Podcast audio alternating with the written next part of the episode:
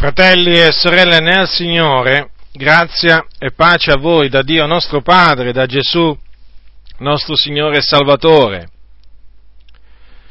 Voglio parlarvi delle tentazioni che Gesù Cristo, il Figlio di Dio, nei giorni della sua carne, dovette affrontare subito dopo essere stato unto di Spirito Santo e di potenza. Sì, perché anche Gesù, anche Gesù, il figlio di Dio, fu tentato. Fu tentato in ogni cosa come noi, però senza peccare. E da chi fu tentato? Dal diavolo, che è chiamato appunto il tentatore, perché tenta, cerca, cioè di indurre le persone a peccare, le spinge a peccare con la sua astuzia.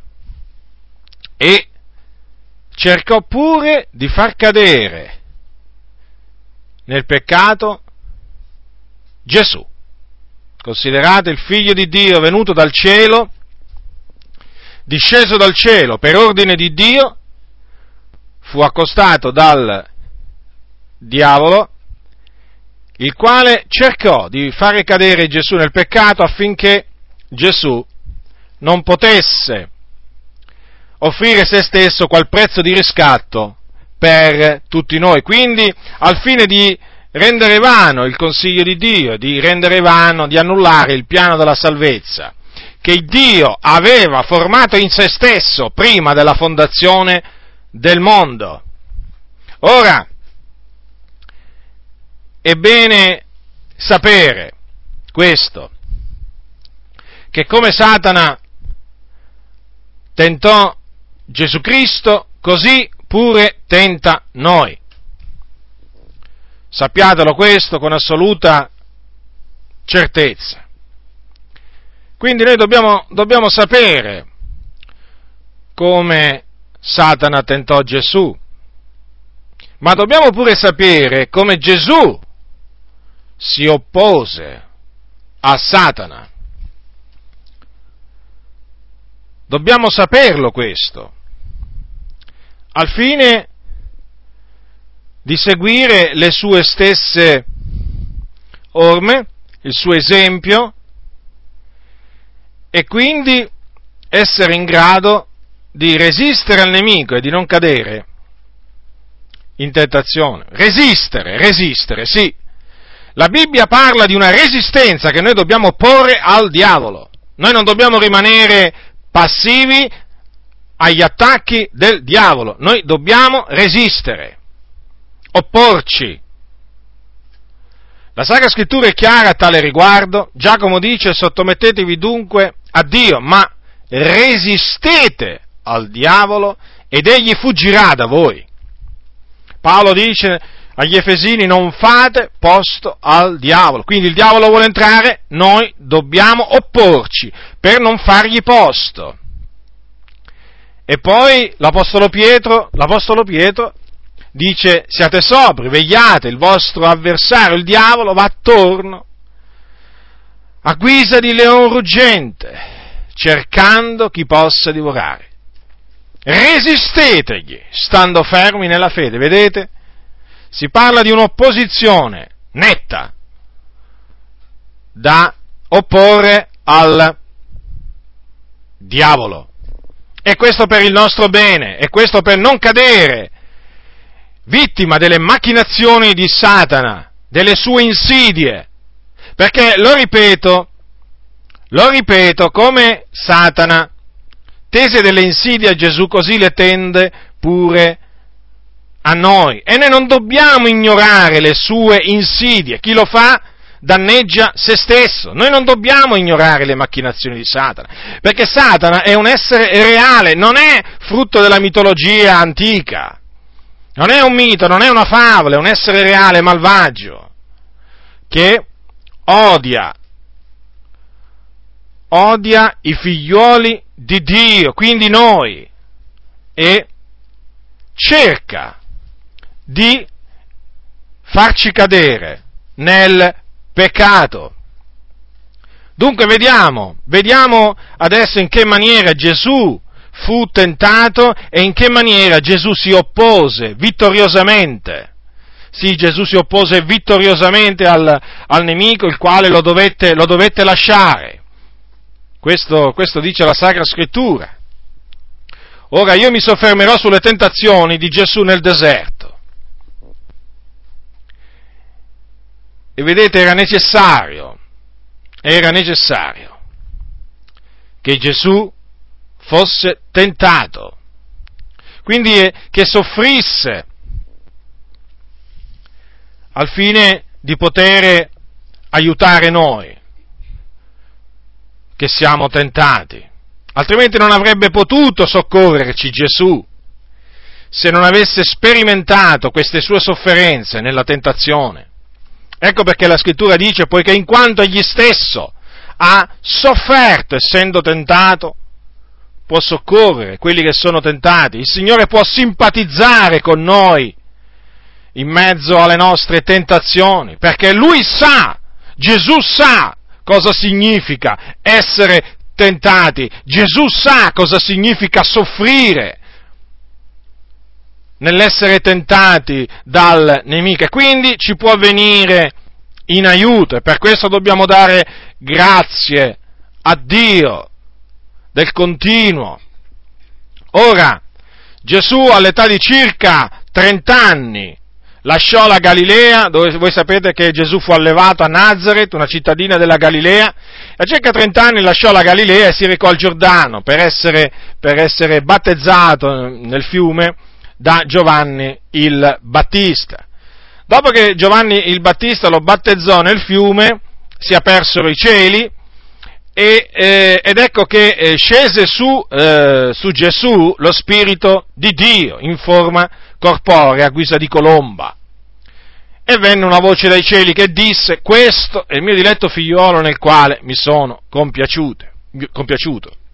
Era naturalmente la voce del Padre, che appunto rese testimonianza dalla magnifica gloria che quell'uomo, Gesù, che era stato di lì a poco battezzato nel Giordano, era il suo unigenito figliuolo. Ora, dopo di ciò, immediatamente dopo ciò, Gesù fu condotto dallo Spirito di Dio su nel deserto per esservi tentato dal diavolo. Quindi fu un qualche cosa, questa, che volle il Dio, cioè il Dio volle condurre il suo figliolo, e lo fece appunto tramite lo Spirito, nel deserto affinché là il suo figliolo fosse tentato dal diavolo. Ora, leggiamo in Matteo, prendete la vostra Bibbia, apritela, apritela nell'Evangelo scritto da Matteo al capitolo 4, versetto 2, dal versetto 2, è scritto, e dopo che ebbe digiunato 40 giorni e 40 notti, alla fine ebbe fame. E il tentatore, accostatosi, gli disse, se tu sei figliol di Dio, di che queste pietre divengano pani. Ma egli rispondendo disse, sta scritto, non di pane soltanto vivrà l'uomo, ma d'ogni parola che procede dalla bocca di Dio. Allora il diavolo lo menò seco nella santa città e lo pose sul pinnacolo del Tempio e gli disse, se tu sei figliol di Dio, gettati giù, poiché sta scritto, egli darà ordine ai suoi angeli intorno a te ed essi ti porteranno sulle loro mani, che talora tu non urti col piede contro una pietra. Gesù gli disse, egli è altresì scritto, non tentare il Signore, il Dio tuo. Di nuovo il diavolo lo menò seco sopra un monte altissimo e gli mostrò tutti i regni del mondo e la loro gloria e gli disse, tutte queste cose io te le darò se prostrandoti tu mi adori. Allora Gesù gli disse, va, Satana, poiché sta scritto, adora il Signore Dio tuo e da Lui solo rendi il culto. Allora il diavolo lo lasciò ed ecco degli angeli vennero a lui e lo servivano. Quindi Gesù digiunò 40 giorni e 40 notti nel deserto, in mezzo alle fiere. Alla fine di questo periodo ebbe fame. Quindi si trovò in una necessità fisica, la fame. Ecco allora che il tentatore si accostò a Gesù. Notate bene che il tentatore si accostò a Gesù quando lui ebbe bisogno di mangiare, cioè quando lui ebbe il desiderio di mangiare, perché c'è scritto ebbe fame, quando uno ha fame ha il desiderio di mangiare. Allora il tentatore gli si avvicinò ed ecco appunto la prima tentazione. Il diavolo disse a Gesù, se tu sei figlio di Dio, di che queste pietre divengano pani. Quindi il diavolo gli, gli disse, mostra, praticamente gli disse mostra, tu che dici di essere figliolo di Dio, mostra di essere figliolo di Dio, mutando queste, queste pietre in pane, affinché tu ti possa sfamare. Sembrerebbe apparentemente che non ci fosse nulla di male in questa richiesta, o comunque più che richiesta, in, questo, in questa eh, tentazione. D'altronde Gesù aveva bisogno, aveva bisogno di mangiare, 40 giorni era stato digiuno. Ebbene, Gesù avrebbe potuto mutare delle pietre in pane, aveva la potestà. Colui che mutò l'acqua in vino, pensate voi che non aveva il potere di mutare delle pietre in pane? Certo, egli aveva la potestà di operare miracoli, segni, prodigi. Ma la sua risposta, la sua risposta fu negativa, perché si rifiutò Gesù, si rifiutò di mutare delle pietre in pane. Infatti rispondendo al diavolo gli citò un passo della legge di Mosè, un passo delle, della scrittura, che dice non di pane soltanto vivrà l'uomo, ma d'ogni parola che procede dalla bocca di Dio. Ora, che cosa volle, che cosa volle dire Gesù al diavolo con queste parole? Gli volle dire che il tempo, non so, gli, gli vuole dire che il tempo di mangiare per lui ancora non era giunto. Innanzitutto questo glielo volle, glielo volle dire chiaramente. E poi gli volle dire un'altra cosa, che lui antemo, anteponeva al bisogno fisico, cioè al cibo, eh, al cibo diciamo, al, al cibo materiale, Gesù anteponeva il cibo spirituale. E qual era questo cibo spirituale? Quello di fare la volontà dell'Iddio e Padre suo. Gesù infatti un giorno disse ai suoi discepoli, il mio cibo è di fare la volontà di colui che mi ha mandato e di compiere l'opera sua. Questo cibo quindi veniva prima dell'altro cibo, quello materiale. Gesù quindi, in mezzo alla distretta, in mezzo alla distretta lui si studiò di piacere all'Iddio e Padre suo, si studiò di fare la sua volontà. E la sua volontà era certamente di mangiare, ma non era ancora venuto il tempo stabilito da Dio per mangiare dopo quel digiuno. E poi non era quella la maniera che Dio e Padre suo aveva stabilito per dare o per provvedere il cibo al suo figliuolo. Infatti, abbiamo visto che dopo che il diavolo lasciò, al versetto 11 questo, abbiamo visto che dopo che il diavolo lasciò Gesù, degli angeli vennero a lui e lo servivano, quindi furono gli angeli, il Dio si servì degli, dei suoi angeli per portare del cibo al, a Gesù, al suo figliuolo. Ora, che cosa, che cosa ci insegna? Che cosa ci insegna questa tentazione? E naturalmente anche che cosa ci insegna la maniera in cui Gesù rispose al diavolo.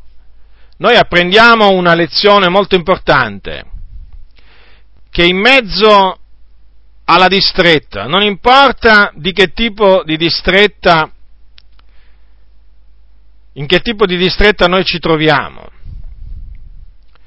noi dobbiamo sempre avere come primo desiderio in assoluto quello di fare la volontà di Dio, di ubbidire a Dio, costi quel che costi.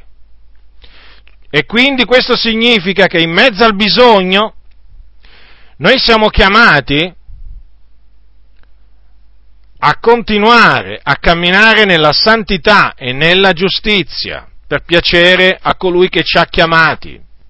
E non dobbiamo accondiscendere a nessun suggerimento del nemico che vorrebbe che noi uscissimo dalle nostre distrette usando i suoi metodi e non affidandoci a Dio e non rimettendo la nostra causa nelle mani del Signore e non aspettando da Dio la liberazione che per certo verrà, perché Dio ha promesso, ha promesso di tirarci fuori dalla distretta dopo che noi lo invochiamo. Quindi questo è molto importante, noi in mezzo alla distretta non siamo chiamati, non ci è lecito ricorrere a mezzi disonesti, non c'è, non c'è lecito ricorrere all'ingiustizia, alla frode, all'astuzia per uscire dalla distretta. Sapete, molti usano questi mezzi, non rendendosi conto, non rendendosi conto che stanno facendo la volontà del diavolo e non la volontà di Dio. Ma noi siamo chiamati a fare la volontà di Dio in ogni tempo. In ogni tempo. Quindi questo è molto, è molto importante. Ricordatevi delle parole di Gesù.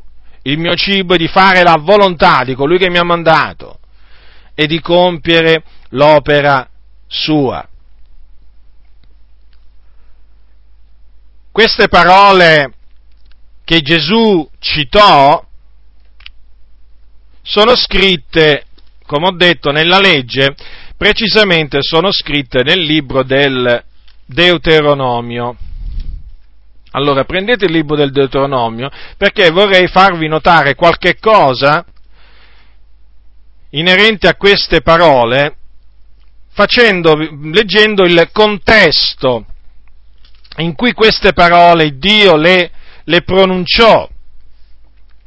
Allora, al capitolo 8 di Deuteronomio, dal versetto 2, allora, Dice, disse il Signore tramite Mosè, ricordati, lo disse queste parole al popolo Israele, ricordati di tutto il cammino che l'Eterno, l'Iddio tuo, ti ha fatto fare questi 40 anni nel deserto per umiliarti e metterti alla prova, per sapere quello che avevi nel cuore e se tu osserveresti o no i suoi comandamenti. Egli dunque t'ha umiliato, t'ha fatto provare la fame, poi t'ha nutrito di manna, che tu non conoscevi e che i tuoi padri non avevano mai conosciuto, per insegnarti che l'uomo non vive soltanto di pane, ma vive di tutto quello che la bocca dell'Eterno avrà ordinato. Ora notate la ragione per cui il Signore provò il popolo di Israele, lo mise alla prova e naturalmente per provarlo lo dovette umiliare. In che maniera? Facendogli provare la fame. Ma perché questo? Perché il Signore voleva vedere se anche in mezzo alla distretta, cioè in mezzo in questo caso alla fame, quel popolo si sarebbe attenuto ai suoi comandamenti o meno. Infatti poi gli ha detto, ti ha umiliato, ti ha fatto provare la fame. Poi il Signore, naturalmente, lo liberò da quella distretta perché lo nutrì di mano. Infatti voi sapete che mandò la manna dal cielo. E tutto ciò per quale ragione? Per insegnare agli israeliti che l'uomo non vive soltanto di pane, ma vive di tutto, quella, di tutto quello che la bocca dell'Eterno avrà ordinato. Quindi volle in questa maniera il Signore far capire agli israeliti che in mezzo alla distretta ciò che essi dovevano fare era continuare a tenersi ai comandamenti di Dio. Perché? Cioè continuare a osservare i comandamenti di Dio. Perché poi questo è il tutto dell'uomo, dice la Bibbia. Perché l'uomo vive di tutto quello che la bocca dell'Eterno avrà ordinato. Questo è fondamentale, fratelli nel Signore. E come si può ben vedere, dopo l'umiliazione, naturalmente dopo essere stato umiliato, il popolo di Israele ricevette quello di cui aveva bisogno, cioè la manna, il, il pane. Però ecco, il Dio volle farlo passare per questa prova, per insegnargli appunto questa, questa lezione, che l'uomo non vive soltanto di pane, non esiste solo il cibo, non esiste solo il cibo materiale, ma esiste anche un cibo spirituale. E il cibo spirituale di cui si ciba l'uomo è tutto quello che la bocca dell'Eterno avrà ordinato, o ogni parola che procede dalla bocca di Dio, naturalmente che costituisce la volontà di Dio. Ecco dunque che cosa impariamo, che cosa impariamo dalla prima tentazione.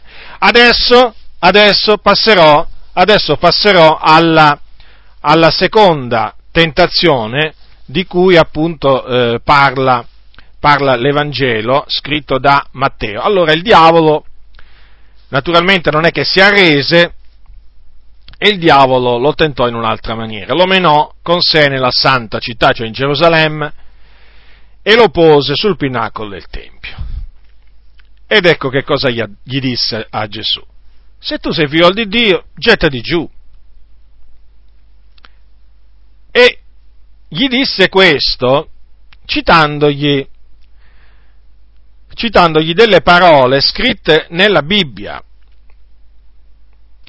E infatti il diavolo gli disse poiché sta scritto, notate bene, eh? Fu il diavolo a dire queste parole a Gesù, sta scritto. E le parole sono queste, egli darà ordine ai suoi angeli intorno a te ed essi ti porteranno sulle loro mani, che talora tu non urti col piede contro una pietra. Ora, Gesù naturalmente dinanzi a queste, a queste parole come reagì? Reagì, si oppose a queste parole con delle parole scritte nella Bibbia. Infatti Gesù gli disse, egli altresì scritto, cioè c'è scritto anche, non tentare il Signore, il Dio tuo. Ora, vorrei farvi notare questo, che qualsiasi cosa, sappiatelo questo, il diavolo ci sussurra di fare, non è mai per la gloria di Dio, mai. È sempre per portare discredito al nome del Signore, per farlo biasimare, per farlo bestemmiare, e poi tutto quello che il diavolo ci tenta di fare è sempre contro la volontà di Dio verso di noi. Quantunque apparentemente alcune volte può sembrare il contrario, ma è solo una vana apparenza. Il diavolo, vi ricordo, è bugiardo, è padre della menzogna, è omicida, è stato omicida fin dal principio. Non c'è verità in lui, quando parla il falso parla del suo, perché non c'è verità in lui. Cioè, il diavolo, quello che dovete proprio eh, di cui dovete essere pienamente certi, è un essere malvagio, estremamente malvagio. E anche quando si usa di una porzione della Sacra Scrittura, sappiate che dietro quella sua citazione si nasconde un'insidia, una macchinazione. Ora Gesù capì immediatamente che dietro quella mm, dietro quelle parole del, eh, del diavolo si nascondeva una macchinazione contro di lui, per indurlo a disubbidire all'Iddio e Padre suo. Perché? Perché il, eh, il nemico, nel citargli quelle parole, innanzitutto gli, fece, eh, cioè, gli, gli, disse un po' di dimostrare in un certo senso la sua, eh, la sua grandezza, cioè eh, di fare un, un, segno eclatante, qualcosa che avrebbe sicuramente, ehm, eh, sicuramente attirato, eh, attirato l'attenzione di molti. Immaginate Gesù che si butta dal pinnacolo del Tempio e il Dio naturalmente che lo va a proteggere e lui eh, cade a terra senza farsi alcun male. E naturalmente il diavolo, dopo aver citato quelle parole, si vede rispo- rispondere quelle, quelle parole, eh, a delle altre parole da Gesù, non tentare il Signore di Dio. Perché? Perché appunto quello che eh, il diavolo eh, voleva indurre Gesù a fare era tentare il Dio e Padre suo. In che maniera? Buttandosi giù buttandosi giù dal Tempio. Voi direte, ma non c'era scritto quella promessa? Sì, c'è scritto quella promessa, ma il diavolo si guardò bene dal citarla per intero. Ora prendete il Salmo 91, che è il Salmo da cui il diavolo prese queste parole. Ora, allora, vorrei farvi notare, allora, Salmo 91 versetto, dal versetto 11, leggerò il versetto 11 e il versetto 12. Allora, ascoltate quello che dice il Signore. Poiché egli comanderà i suoi angeli di guardarti in tutte le tue vie, essi ti porteranno in palma di mano che talora il tuo piede non urti in alcuna pietra. Avete notato? C'è l'omissione di queste parole. Cioè, nelle parole che il diavolo citò a Gesù, mancano queste comanderai eh, di guardarti in tutte le tue vie. Infatti, il diavolo eh, gliele citò in questa maniera: Egli darà ordine ai suoi angeli intorno a te ed essi ti porteranno sulle loro mani. Infatti, omise di dire di guardarti in tutte le tue vie. E naturalmente non è un caso, non fu una dimenticanza involontaria No, no, assolutamente. Fu qualche cosa di premeditato. Perché? Perché la promessa di Dio in questo, in questo caso, come avete visto, dice di guardarti in tutte le tue vie. Quindi la protezione che Dio, l'Iddio Onnipotente aveva promesso di assicurare al suo figliuolo era subordinata alla sua obbedienza. Perché c'è scritto di guardare tutte le due vie, quindi Gesù, per essere protetto dall'Iddio e Padre suo, in tutte le sue vie aveva bisogno che non ci fosse alcuna sua via malvagia. In questo caso, se Gesù avesse accettato di buttarsi giù dal pinnacolo del Tempio, non avrebbe avuto assicurata la protezione di Dio, perché si sarebbe messo a camminare per una via iniqua, perché avrebbe accondisceso a quella proposta del nemico. Perché quella proposta del nemico non si proponeva altro che indurre Gesù a tentare il Dio. E la Bibbia dice appunto di non tentare il Dio, è un comandamento. Gesù lo sapeva e quindi si oppose anche in questo caso, citandogli la scrittura. Non tentare il Signore Dio tuo. Ancora notate per l'ennesima volta come Gesù nella sua risposta disse che sta scritto. Quindi badiamo a noi stessi perché sapete il nemico è chiamato così il nemico, l'avversario. Il nemico cerca, cerca di indurci a tentare il Dio, anche facendo leva sulla parola di Dio. Eh? Il fatto è che quando però il diavolo cita la parola di Dio, la cita a sproposito, o la cita, lo, la cita in maniera inesatta, o se la cita in maniera esatta, la cita però dandogli un significato completamente diverso, un significato errato. Quindi noi, al pari di Gesù, se vogliamo che il Dio ci guardi in tutte le nostre vie, dobbiamo far sì che le nostre vie siano sante e giuste. Noi non possiamo pretendere da Dio la protezione se ci incamminiamo per vie tortuose, per vie peccaminose. Guardate, vi faccio, vi faccio proprio un esempio molto, molto semplice, molto semplice, perché credo che eh, gli, esempi, gli esempi più efficaci siano quelli semplici. Ora, se un cristiano decide di andare con una meretrice, non può pretendere che Dio lo proteggerà dalle malattie venere. Non può pretendere che Dio impedirà che lui contragga qualche malattia venerea. Assolutamente. Perché?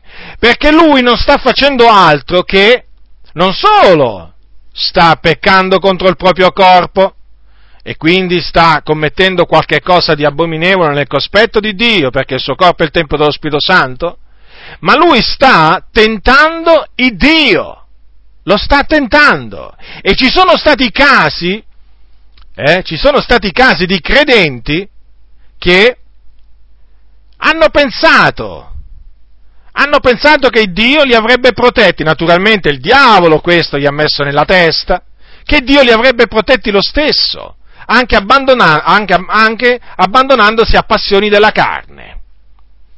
E hanno contratto, hanno contratto delle serie malattie venere.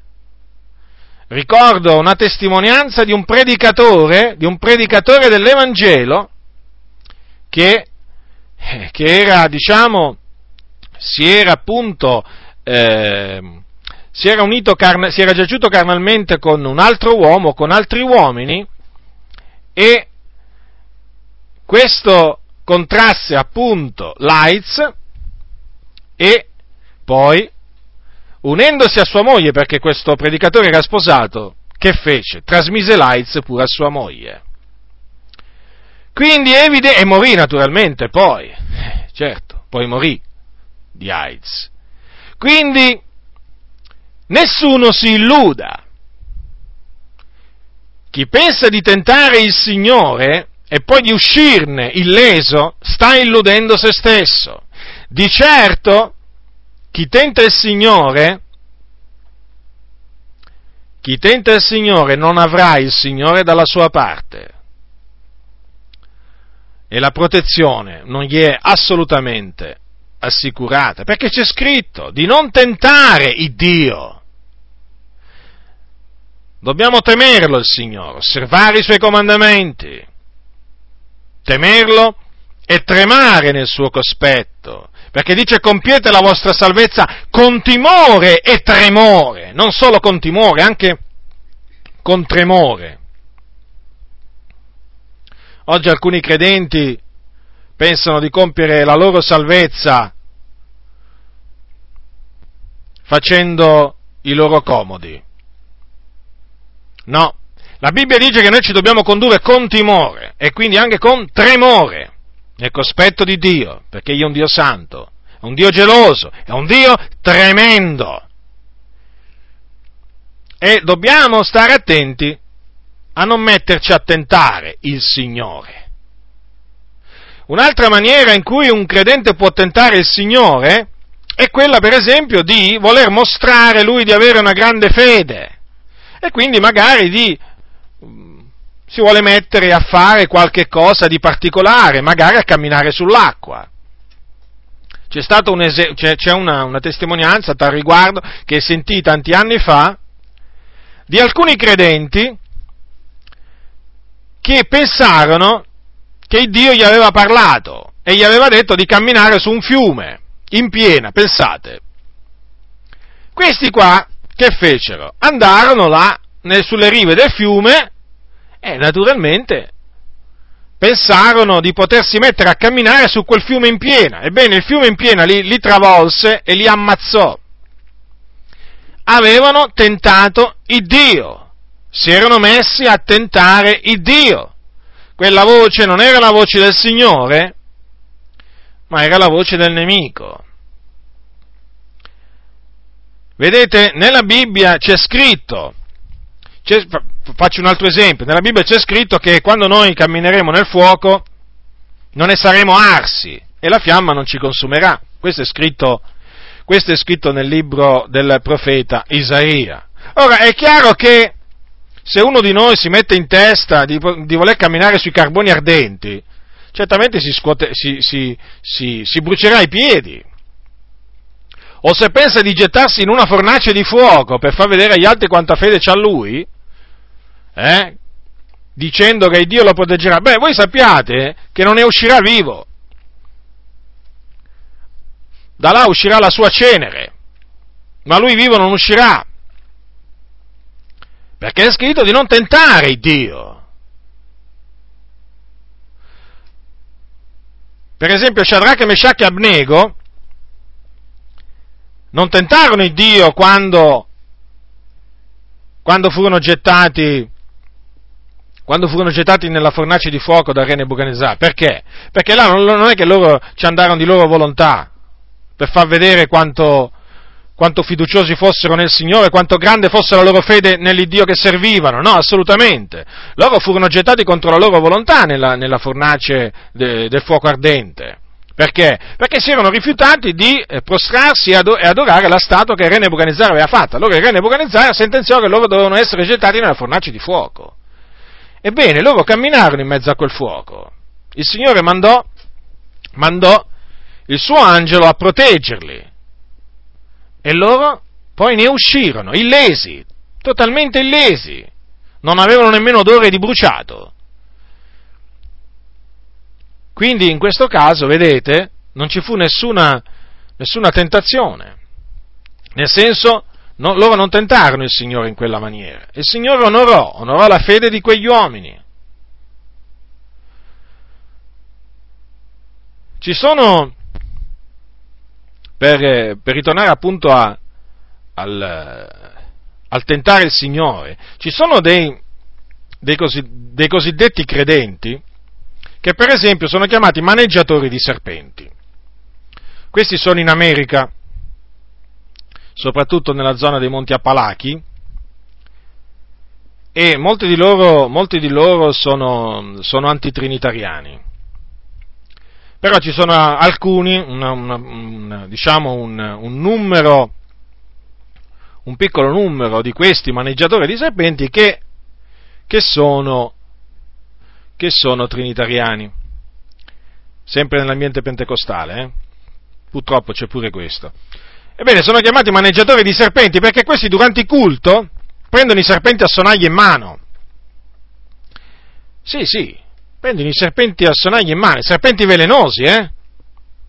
Non è che sono serpenti a cui gli tolgono il veleno, no, no, sono assolutamente serpenti velenosi. Ebbene, questo è tentare il Signore.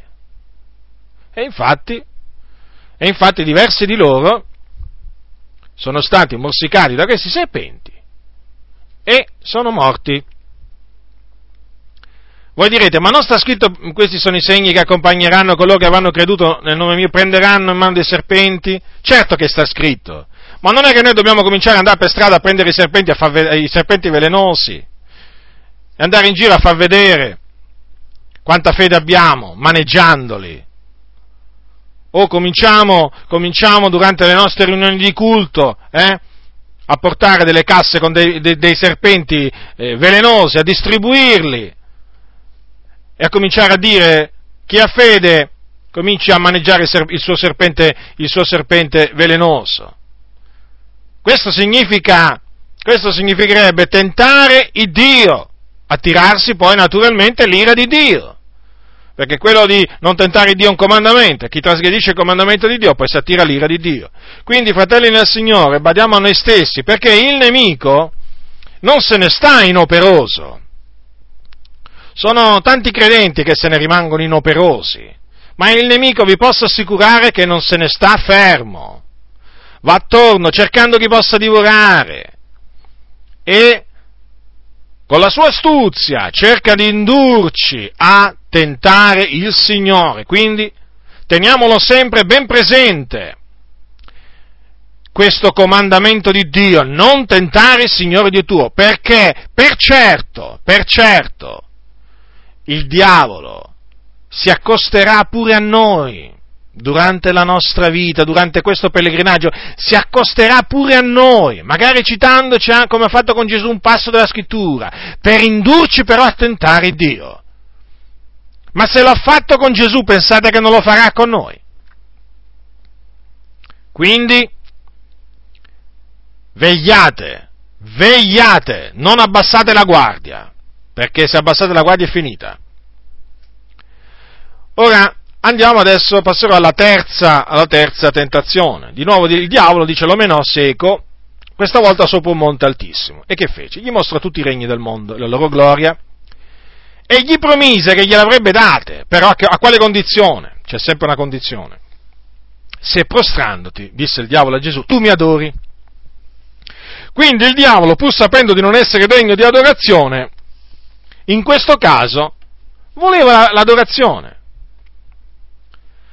Però certamente in cambio dell'adorazione avrebbe dato a Gesù, così lui, così lui disse, tutti i regni del mondo. Ora, Gesù naturalmente non si lasciò ingannare dal nemico e gli disse, gli citò delle parole che stanno scritte anche queste nella legge, che dicono adora il Signore Dio tuo e a Lui solo rendi il culto. Ora, vorrei farvi notare qualche cosa riguardo di queste parole del nemico. Perché non è assolutamente vero che il diavolo può dare tutti i regni del mondo e la loro gloria a chi vuole lui. Non è assolutamente vero. Perché è Dio è vero che il diavolo è il principe di questo mondo, è il principe della potestà dell'aria, ma non è assolutamente in suo potere dare i regni del mondo a chi vuole lui, perché questo è qualcosa che appartiene a Dio. E ve lo dimostro con le sacre scritture. Prendete il libro del profeta Daniele. Daniele capitolo 4, versetto 30, versetto 32 ascoltate attentamente quello che c'è scritto nel libro del profeta Daniele. Noi dobbiamo fare sempre riferimento a quello che dice la parola di Dio. Allora, Daniele, capitolo 4, versetto 32. Allora, voi sapete che il re Nebuchadnezzar si era inorgoglito, si era innalzato, e appunto un giorno si era innalzato, aveva innalzato il suo cuore contro Dio e un giorno appunto mentre passeggiava sul palazzo reale di Babilonia che lui aveva fatto costruire, disse non è questa la gran Babilonia che io ho edificata come residenza reale con la forza della mia potenza e per la gloria della mia maestà? Ebbene, il re aveva ancora la parola in bocca quando una voce discese dal cielo, e naturalmente questa è una voce divina, che gli disse queste parole, ascoltate attentamente, sappio re Nebuchadnezzare che il tuo regno ti è tolto e tu sarai cacciato di fra gli uomini, la tua dimora sarà con le bestie dei campi, ti sarà data a mangiare dell'erba come ai buoi e passeranno su di te sette tempi, finché tu non riconosca che l'Altissimo domina sul regno degli uomini e lo dà a chi vuole. Notate? La voce divina cosa disse? Che l'Altissimo domina sul regno degli uomini e lo dà a chi vuole. Quindi è in potere di Dio dare il regno degli uomini a chi vuole lui, è lui che vi innalza l'infimo degli uomini, dice la Bibbia. E questo è confermato da quello che il Dio disse tramite il profeta eh, Geremia del re Nebuchadnezzar. Prendete Geremia, capitolo 27. Vi voglio leggere queste altre parole per farvi capire come in quel caso il nemico, il diavolo, mentì il diavolo mentì a Gesù. Allora, capitolo 27, versetto 5. Allora, capitolo 27 di Geremia, versetto 5. Allora, io ho fatto la terra, queste sono parole di Dio, gli uomini e gli animali che sono sulla faccia della terra con la mia gran potenza e col mio braccio steso, e do la terra a chi mi par bene e ora do tutti questi paesi in mano di Nebuchadnezzar, re di Babilonia, mio servitore, e gli do pure gli animali della campagna perché gli siano soggetti.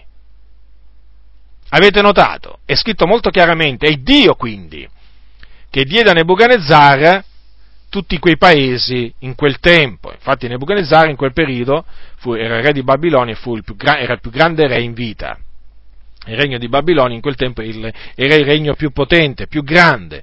Quindi vedete, questo conferma che a Dio appartiene la terra, a Dio e tutto ciò che è in essa appartiene a Lui. Pure gli abitanti appartengono a Lui, gli abitanti della terra. E Lui la terra la dà a chi vuole, i regni del mondo li dà a chi vuole Lui. Quindi, il diavolo disse il falso a Gesù. Perché gli promise di dargli quello che solo Dio poteva dare a Gesù. E che poi è bene tenere presente che il Dio aveva già fatto la promessa a Gesù di dargli tutti i regni del mondo, tutte le nazioni.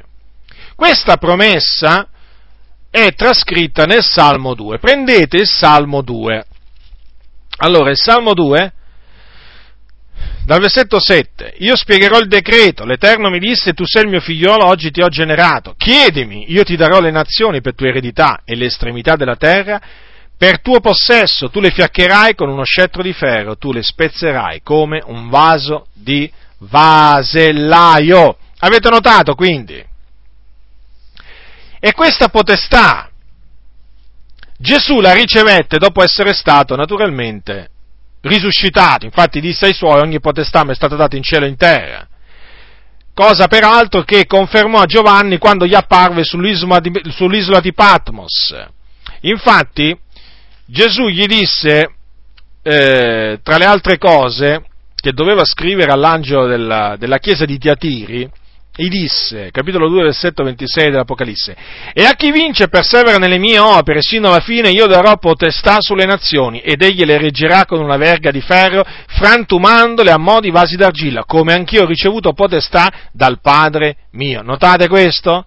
La potestà sulle nazioni la ricevette Gesù da chi? Dal Padre. Naturalmente conforme alla promessa, alla promessa che il Dio gli aveva fatto. E poi è bene tenere presente che questa promessa si compirà quando Gesù ritornerà. Perché nel libro del profeta Daniele, prendete il libro del profeta Daniele al capitolo 7, in una visione eh, Daniele, il profeta, eh, disse, di, disse, di, avere visto queste cose. Ascoltate, capitolo 7, versetto 13, Daniele. Io guardavo nelle visioni notturne ed ecco venire sulle nuvole del cielo uno simile a un figliol d'uomo. Egli giunse fino al vegliardo e fu fatto accostare a lui. E gli furono dati dominio, gloria e regno perché tutti i popoli e tutte le nazioni e lingue lo servissero. Il suo dominio è un dominio eterno che non passerà e il suo regno un regno che non sarà distrutto. È molto chiaro dunque. È molto chiaro. Infatti, quando Gesù ritornerà, il regno del mondo sarà, entrerà, diciamo, in possesso del Signore e del suo Cristo. Allora sì, allora sì che potrà essere detto il regno del mondo è venuto ad essere del Signore nostro del suo, e del suo Cristo ed egli regnerà nei secoli dei secoli.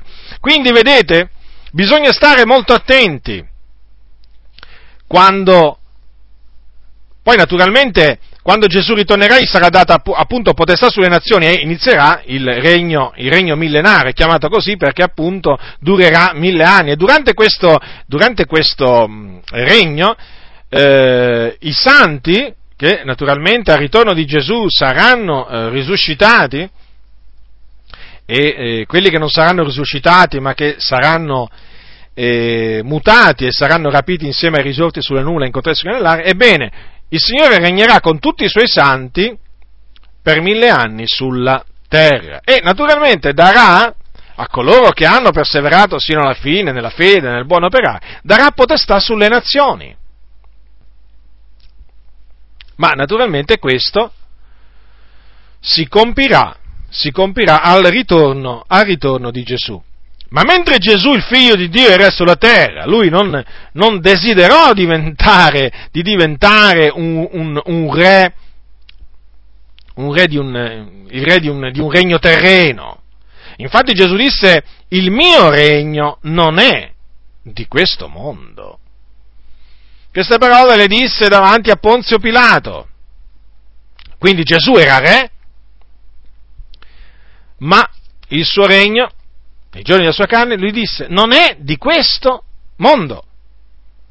Quindi dobbiamo stare attenti al fine di non far posto in noi a quel desiderio di metterci a regnare sulla terra adesso.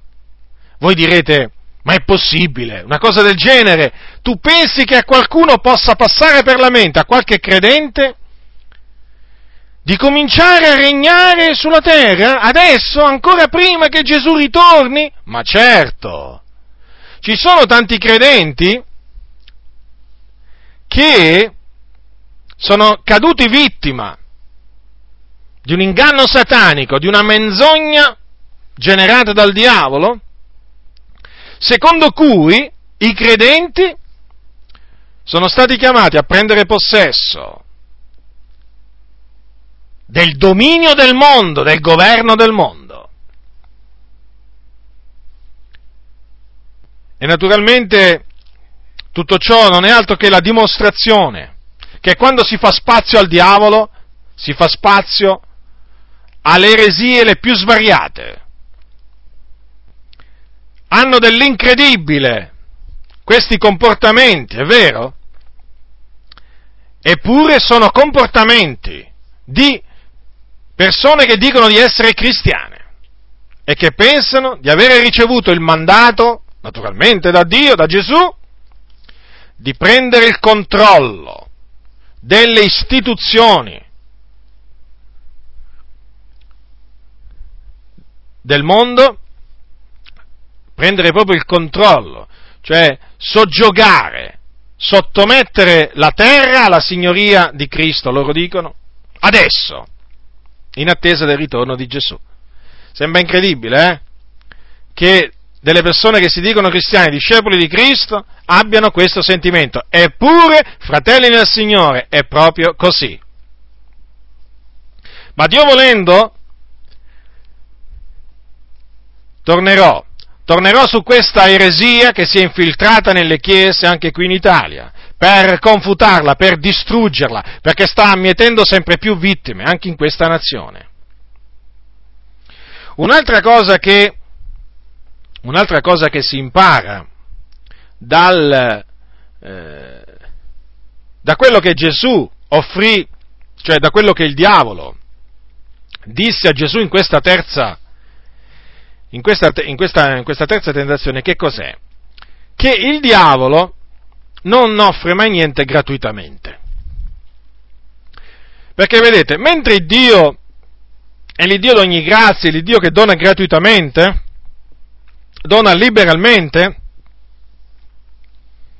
senza rinfacciare, ebbene il diavolo offre, dà delle cose, però in cambio di qualcosa. E che cosa vuole?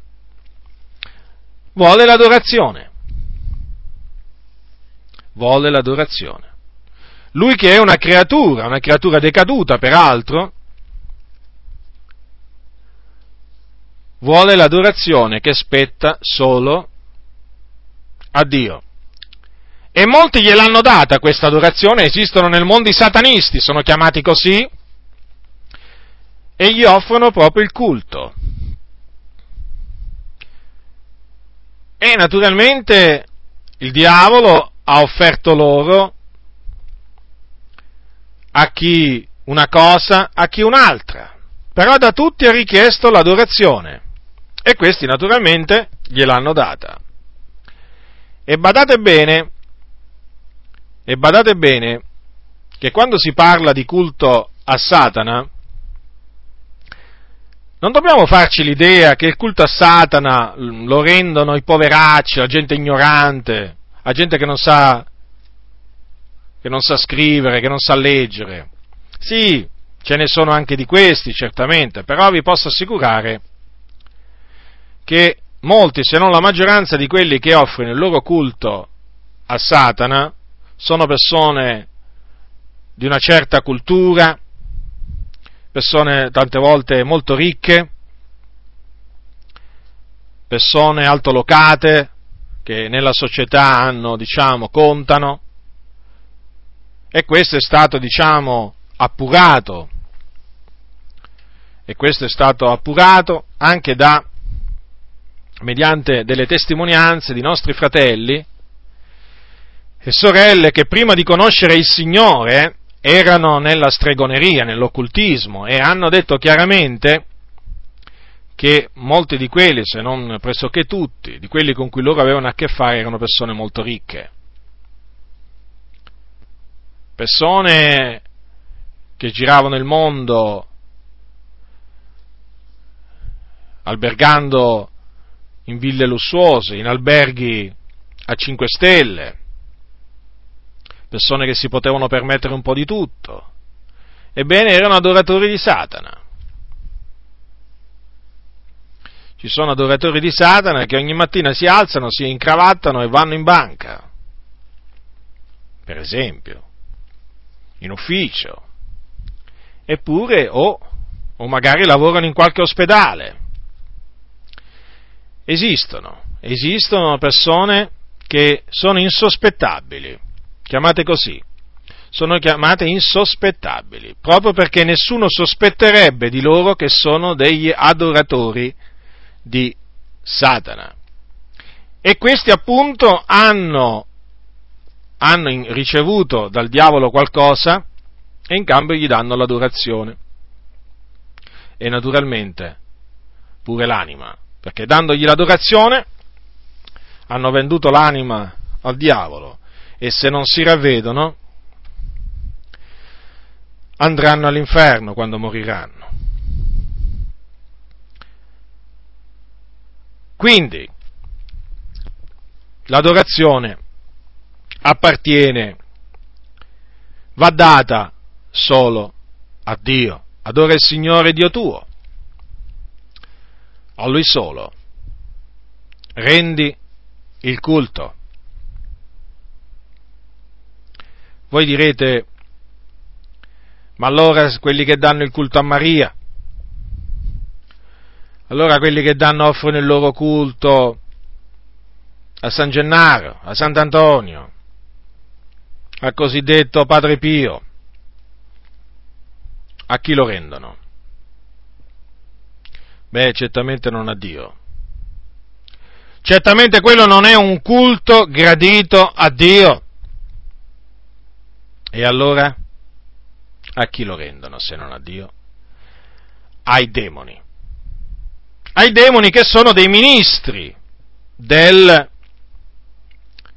del diavolo. Sì, ai demoni. Perché voi dovete sapere questo, che nella scrittura si dice che le carni che i gentili sacrificano,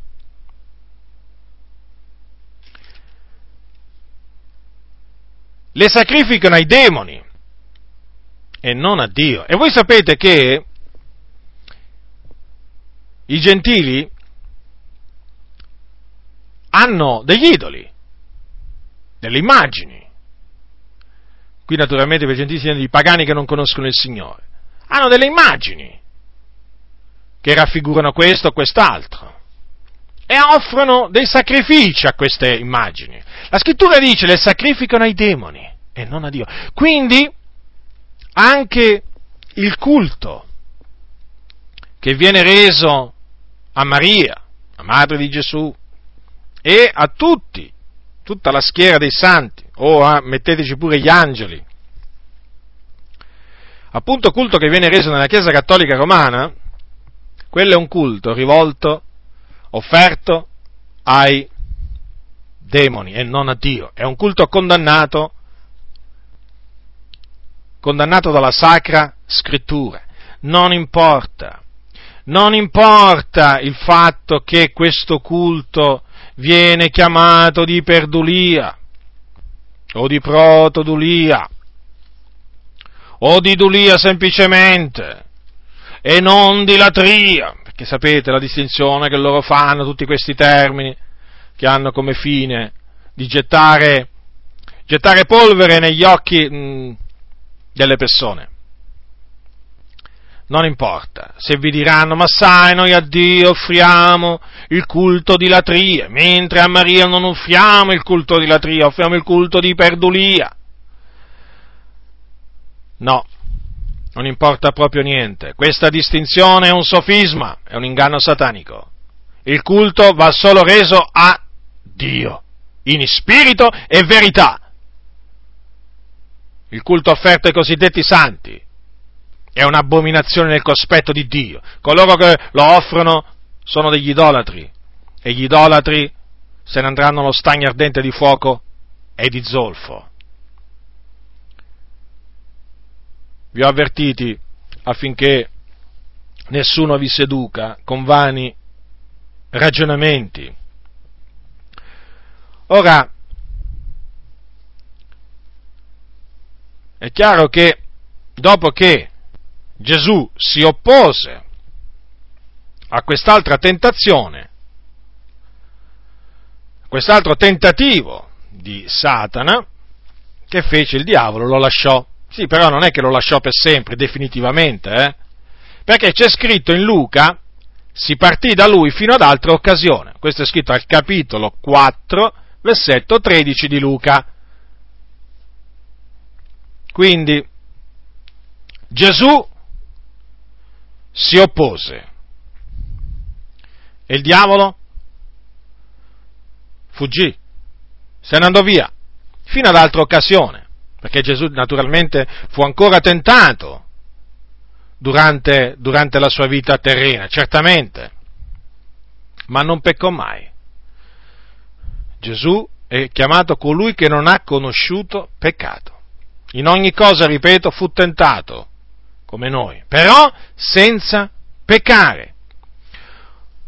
Ora, da, questa, da questi passi della scrittura che concernono le tentazioni di Gesù nel deserto,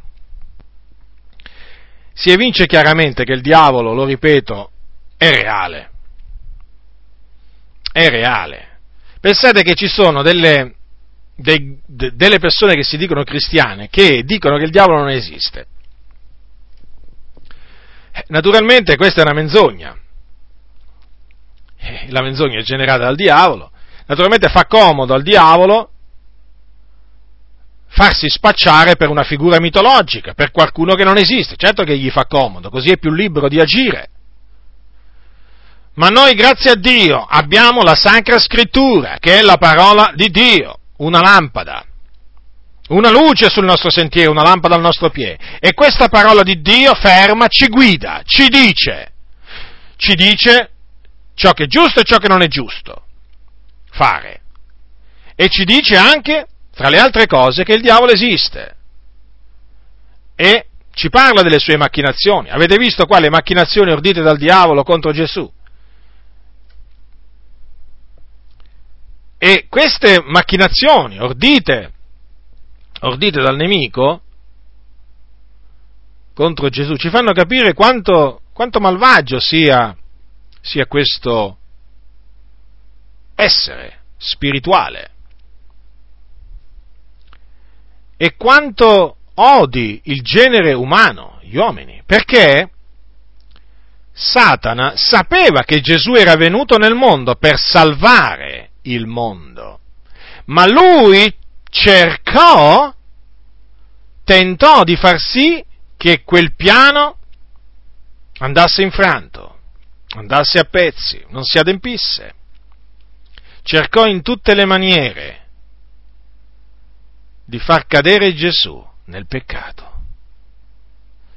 Cosicché, questo l'ho detto sin dall'inizio, ma lo ripeto perché è fondamentale, affinché poi lui non potesse naturalmente poi morire per i nostri peccati, perché Gesù ha potuto morire per i nostri peccati, perché non conobbe peccato. Poté caricarsi di tutte le nostre iniquità proprio perché lui era il giusto, il santo. E invece il diavolo che, che, che volle fare? Che cercò di fare? cercò di indurlo a peccare, a disubbidire a Dio. Ma grazie siano rese a Dio che impedì tutto questo.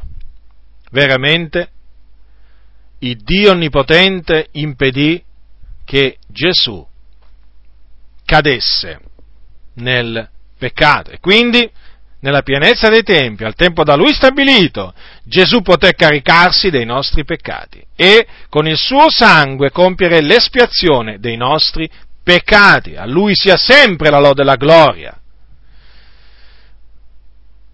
Ora, un'altra cosa che si apprende da queste tentazioni è questa, che il diavolo ci tenta appoggiandosi su tre cose. La concupiscenza della carne, la concupiscenza degli occhi e la superbia della vita. Questo è evidente. Ora, queste tre cose come dice l'Apostolo Giovanni, non sono dal Padre, ma dal mondo. Ascoltate quello che dice Giovanni, al capitolo 2 di Primo Giovanni, prima sua epistola, dal versetto 16. Tutto quello che è nel mondo, la concupiscenza della carne, la concupiscenza degli occhi, la superbia della vita, non è dal Padre, ma è dal mondo. Ecco perché a noi è vietato, è comandato di non amare il mondo né le cose che sono nel mondo. Perché il mondo giace tutto quanto nel maligno. E chi ama il mondo si rende nemico di Dio. Quando dice Giacomo, non sapete voi che l'amicizia del mondo è inimicizia contro Dio? Chi dunque vuole essere amico del mondo si rende nemico di Dio. Che cosa ha voluto dire? Che se noi diamo spazio alla concupiscenza della carne, alla concupiscenza degli occhi, alla superbia della vita, se noi permettiamo a queste cose di regnare nella nostra vita, se noi cominciamo ad amare il mondo e tutto ciò che è nel mondo, noi diventeremo nemici di Dio. Nemici, sì, nemici. Da amici diventeremo nemici siamo amici di Dio per la grazia del Signore, bene sappiate che se noi ci mettiamo ad amare il mondo e le cose che sono nel mondo, diventeremo nemici di Dio. È chiaro che il diavolo sa, sa che tramite la concupiscenza della carne, la concupiscenza degli occhi e la superbia della vita, può far diventare i credenti nemici di Dio. Ecco perché ci istiga, ecco perché ci tenta, affinché noi facciamo regnare, lo ripeto, nella nostra vita la concupiscenza della carne, la concupiscenza degli occhi e la superbia della vita. Perché lui sa, lui sa che è scritto che se vivete secondo la carne voi morrete. Amare il mondo e tutto ciò che è nel mondo, le cose che sono nel mondo, significa vivere secondo la carne, cioè vivere secondo i desideri, le passioni della carne. E chi fa queste cose muore spiritualmente, può, può avere pure nome di vivere, ma è morto, perché il salario del peccato è la morte. Vedete, il diavolo continua a sussurrare a noi tutti, figlioli di Dio, la stessa cosa che disse a Eva quando si accostò a Eva per tentarla. Gli disse, il, il serpente antico disse a Eva, no, non morrete affatto. Ma come? Il Dio aveva detto, nel giorno che tu ne mangerai, per certo morrai. Aveva detto queste parole ad Adamo. Cioè gli aveva detto, mangia liberamente del frutto d'ogni albero del giardino, ma del frutto dell'albero della conoscenza del bene e del male non ne mangiare, perché nel giorno che tu ne mangerai, per certo morrai. Dio diede la cosa certa. E arriva il diavolo, il serpente antico, il seduttore di tutto il mondo, ed ecco cosa dice ad Eva, no, non morite affatto. Il contrario. E tuttora ci dice a noi, il diavolo, le stesse parole ma no, non morrete affatto. Ma anche se amate il mondo, io vi riassumo qual è il messaggio del nemico. Ma anche se amate il mondo, le cose che sono nel mondo, ma non morrete affatto, no. E invece la scrittura dice se vivete secondo la carne, voi morrete. Che queste parole le teniamo sempre impresse nel nostro cuore, che veramente ce l'abbiamo sempre davanti agli occhi, fratelli nel Signore, perché qui, che qui la parola di Dio ci parla a tutti, indistintamente, in maniera chiara e forte. Nessuno di noi si illuda, nessuno di noi si illuda.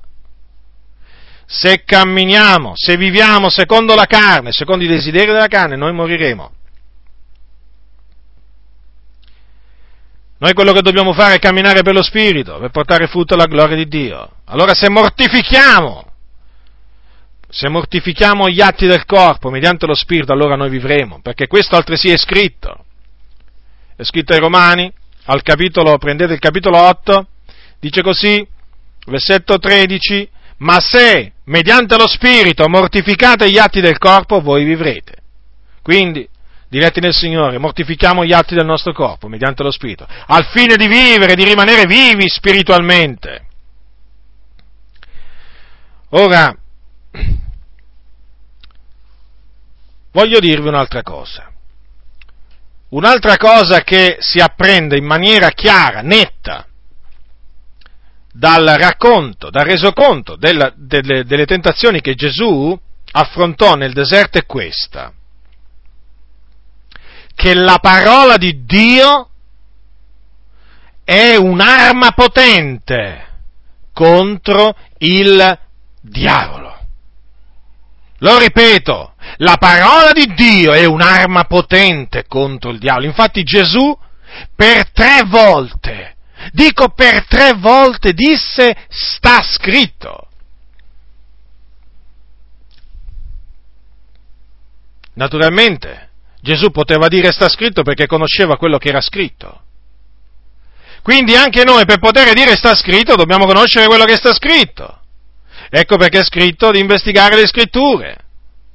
Ecco perché siamo incoraggiati del continuo a investigare le scritture, a conoscerle, a non essere nell'ignoranza delle scritture, al fine di poter dire al nemico sta scritto. Quando lui si accosterà a noi, noi possiamo avere subito sulle nostre labbra la parola dell'Iddio vivente, come la ebbe Gesù, e dire sta scritto. La scrittura non può essere annullata.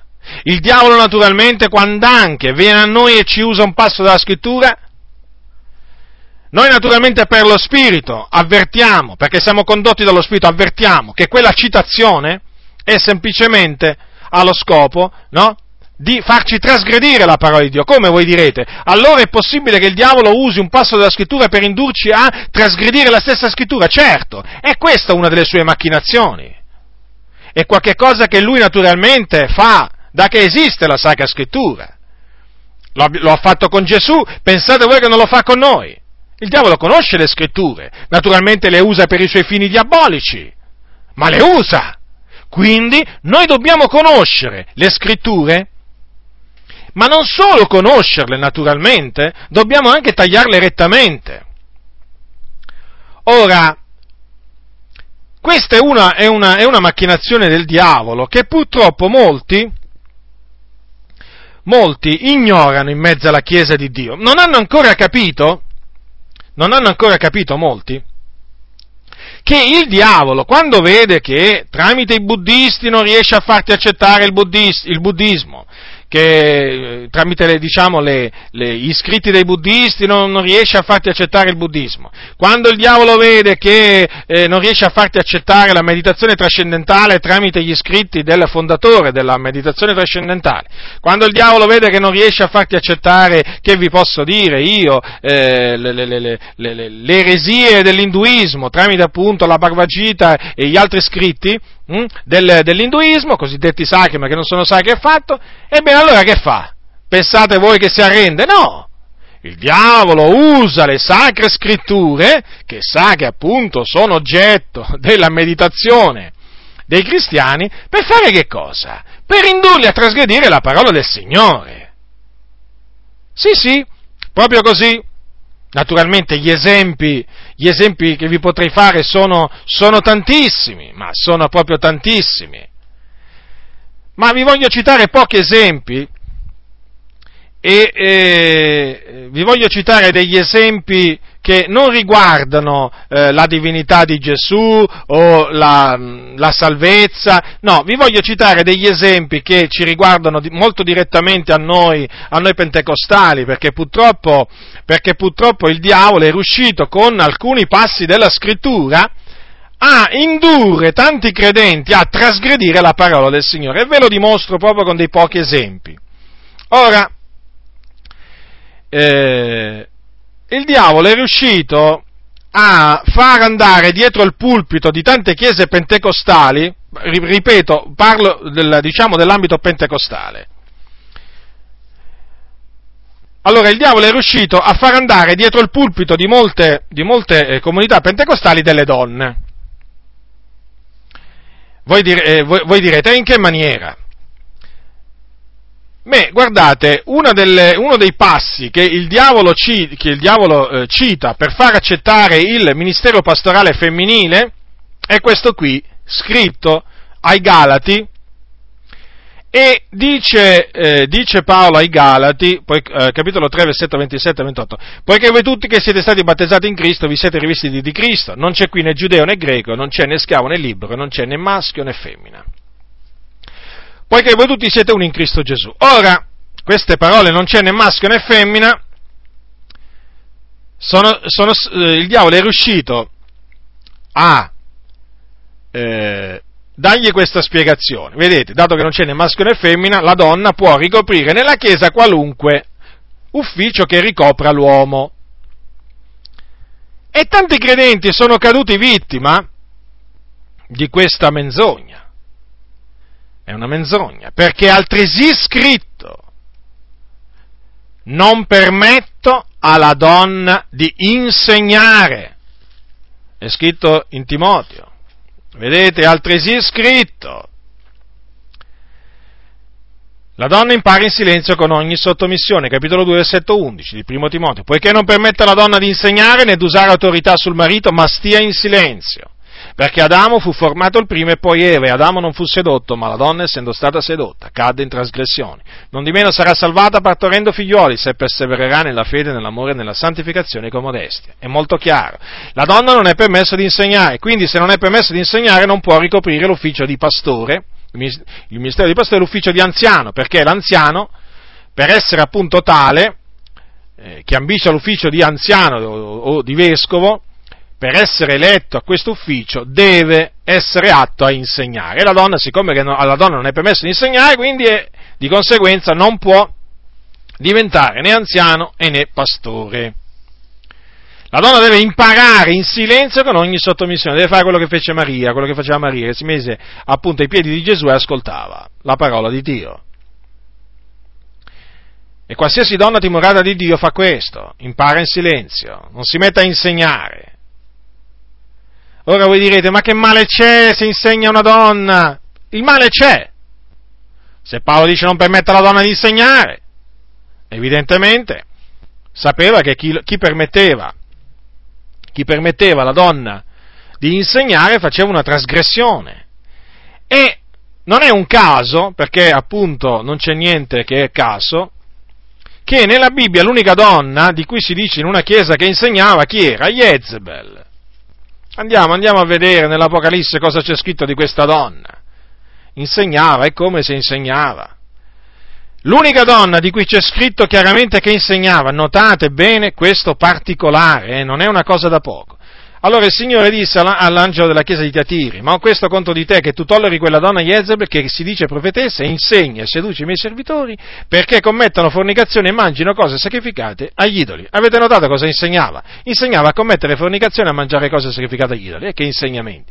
Guardate che oggi tutte queste donne pastori vi posso assicurare che eh, magari possono dire pure delle cose giuste, ma guardate che di falsità ne insegnano parecchie, eh?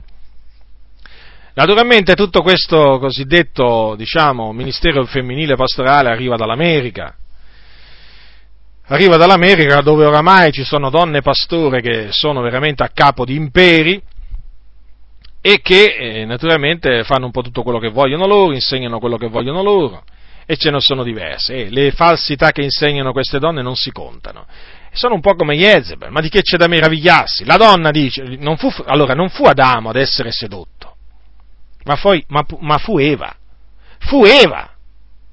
D'altronde la donna è il vaso più debole. Ora, allora voi direte, ma allora quel passo non c'è né maschio né femmina, che significa? Significa semplicemente che in Cristo Gesù, sia l'uomo che la donna, form, for, sia gli uomini che le donne, formano un unico corpo. Ma questo non significa che eh, la donna può tranquillamente ambire a qualsiasi ufficio o che la donna può fare qualsiasi cosa vo- voglia lei o si può comportare come vuole lei nella Chiesa dell'Iddio vivente? Assolutamente.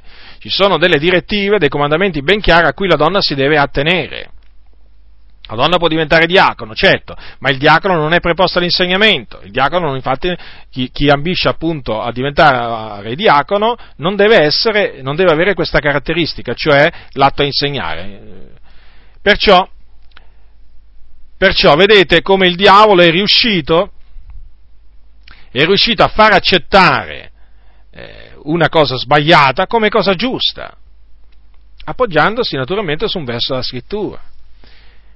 Ma potrei farvi anche l'esempio, potrei farvi anche l'esempio di eh, espressioni, per esempio, che il diavolo ha preso dalla Bibbia e che è riuscito a far credere eh, a, a tanti credenti che eh, si possono comportare un po' come vogliono loro. Per esempio, eh, il, passo, eh, il passo, per esempio, Dio guarda al cuore.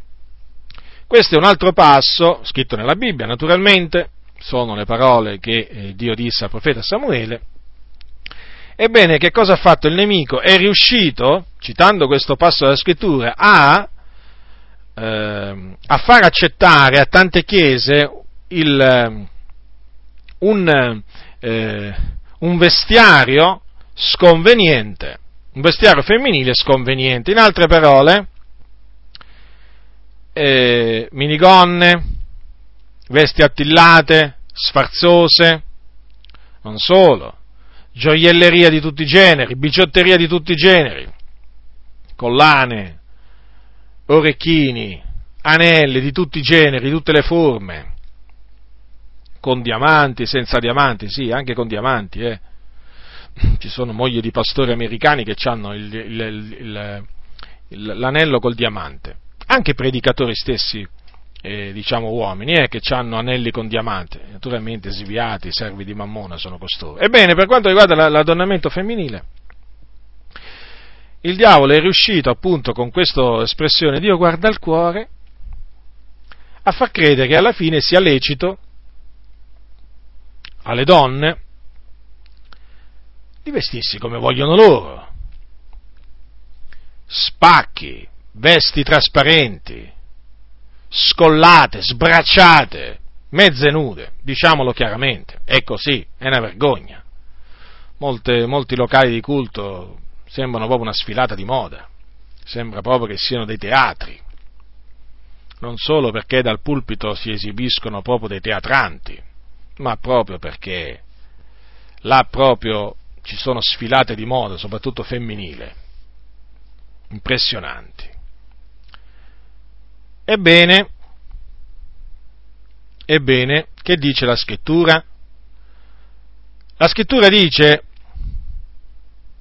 similmente che le donne si adornino, Paolo dice io voglio appunto similmente che le donne si adornino d'abito convenevole, con verecondie e modestia, non di trecce e d'oro, o di perle o di vesti sontuose, ma d'opere buone, come si dice a donne che fanno professione di pietà.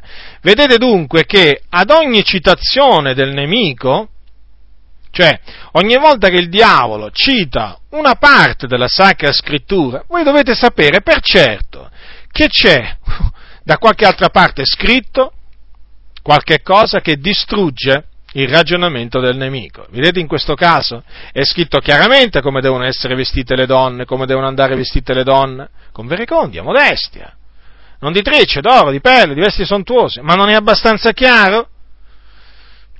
Ma d'altronde il diavolo è riuscito a offuscare ciò che è chiaro, estremamente chiaro, è riuscito a offuscarlo con vani ragionamenti. E queste parole, ma fratello, Dio guarda al cuore, sono in bocca oramai pressoché a tutti. E molti si sono dimenticati che è altresì scritto, 1 Timoteo capitolo 2, versetto 9 e 10.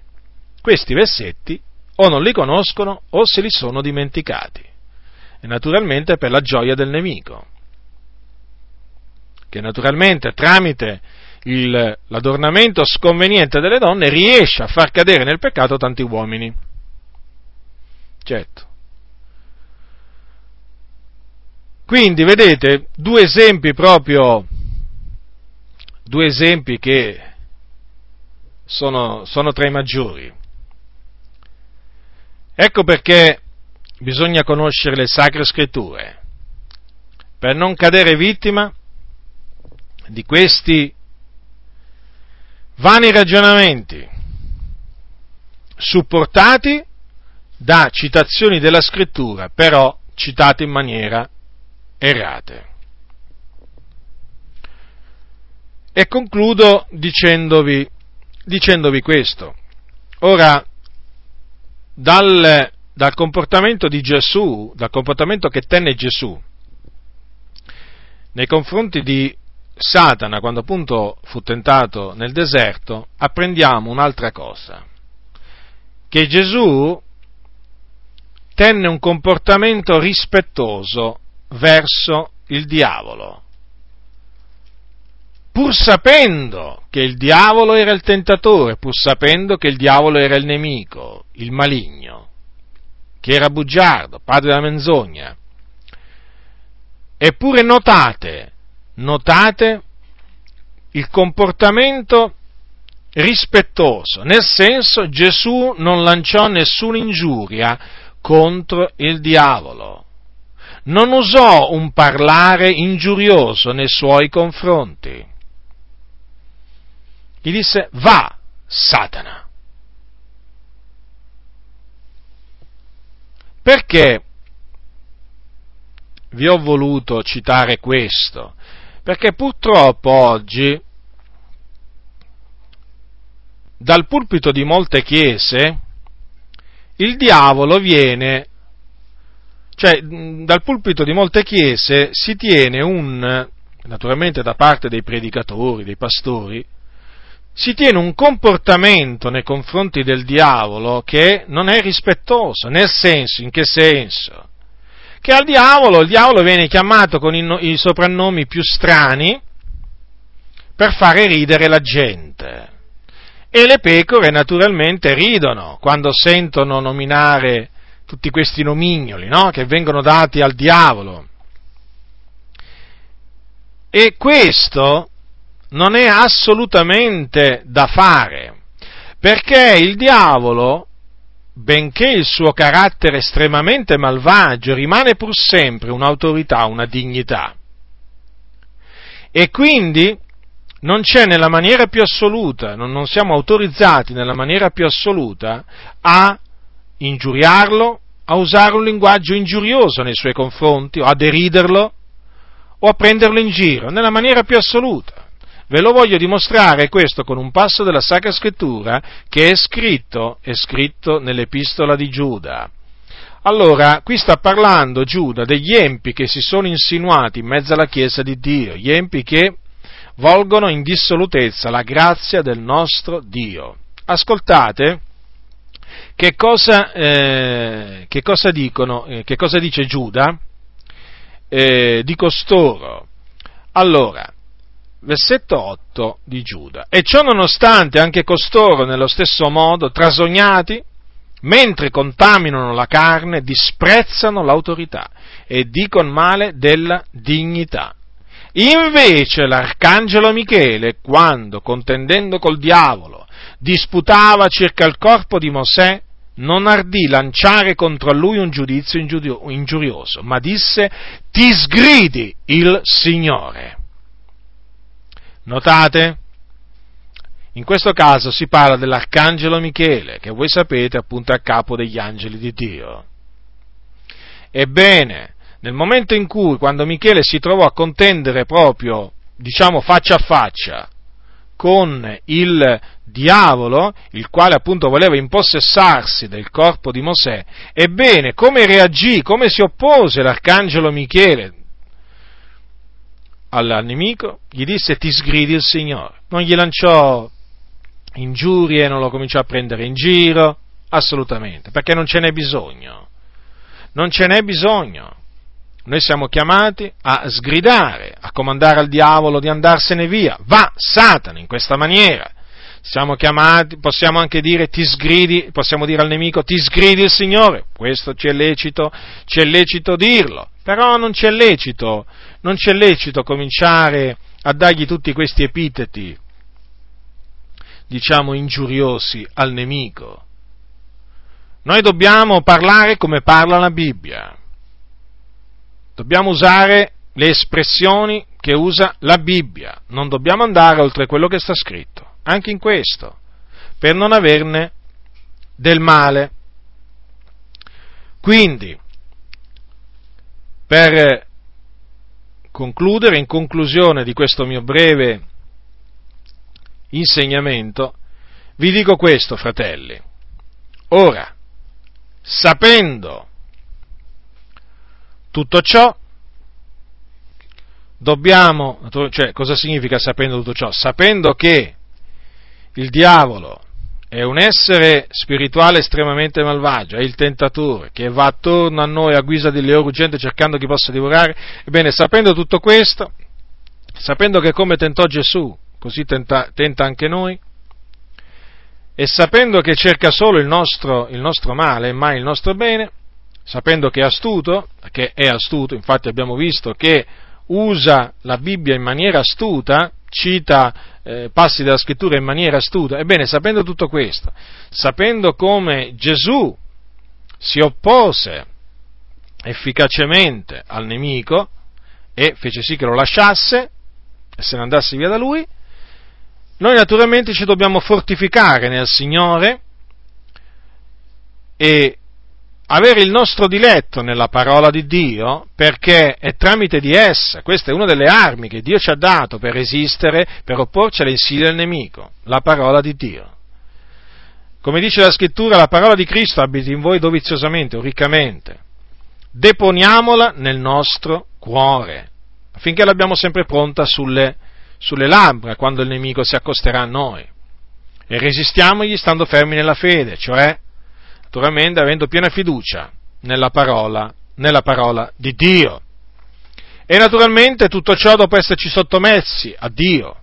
Questo significa che dobbiamo vivere una vita santa, una vita giusta e una vita pia. Ebbene, se faremo così, allora sappiate, come dice la scrittura, il diavolo fuggirà da noi, fuggirà da noi. Lo dice la scrittura, sottomettetevi dunque a Dio, resistete al, ma resistete al diavolo ed egli fuggirà da voi.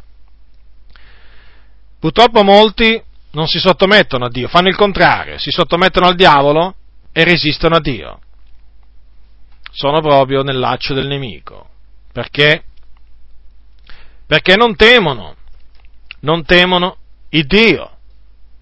Quindi, diletti nel Signore, perseverate nella parola di Dio.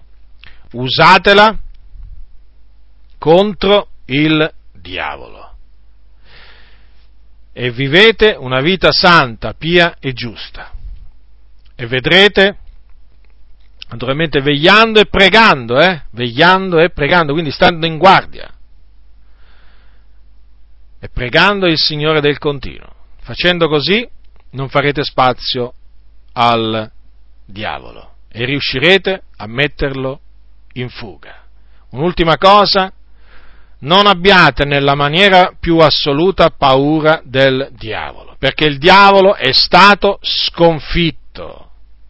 La scrittura dice chiaramente, vi voglio leggere quello che dice l'Apostolo Paolo ai Colossesi, prestate molta attenzione a queste parole, dice così, avendo spogliato i principati e le potestà ne ha fatto un pubblico spettacolo trionfando su di loro per mezzo della croce. Sappiate dunque, fratelli, Gesù Cristo ha trionfato sul diavolo, lo ha distrutto mediante la croce, mediante il sangue che lui ha versato sulla croce.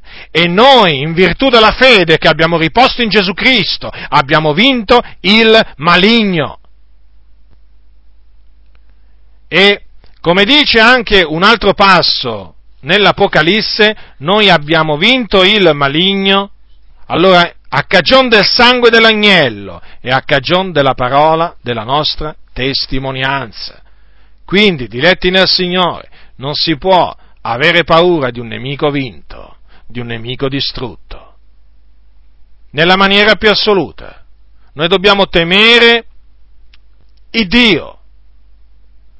E quando il nemico si accosta, dobbiamo resistergli, resistergli con autorità, con fede, con la parola di Dio, ed egli fuggirà. È scritto che fuggirà? Fuggirà. Quando l'avversario verrà come una fiumana, lo Spirito di Dio lo metterà in fuga, dice sempre la parola del Signore. Quindi fatevi animo nel Signore, fatevi animo, fratelli, nel Signore, in questa lotta sappiate che avete vinto, abbiamo vinto il maligno e questo in virtù del sacrificio di Gesù Cristo e della sua resurrezione. La grazia del Signore Gesù Cristo sia con tutti coloro che lo amano con purità incorrotta. Amen.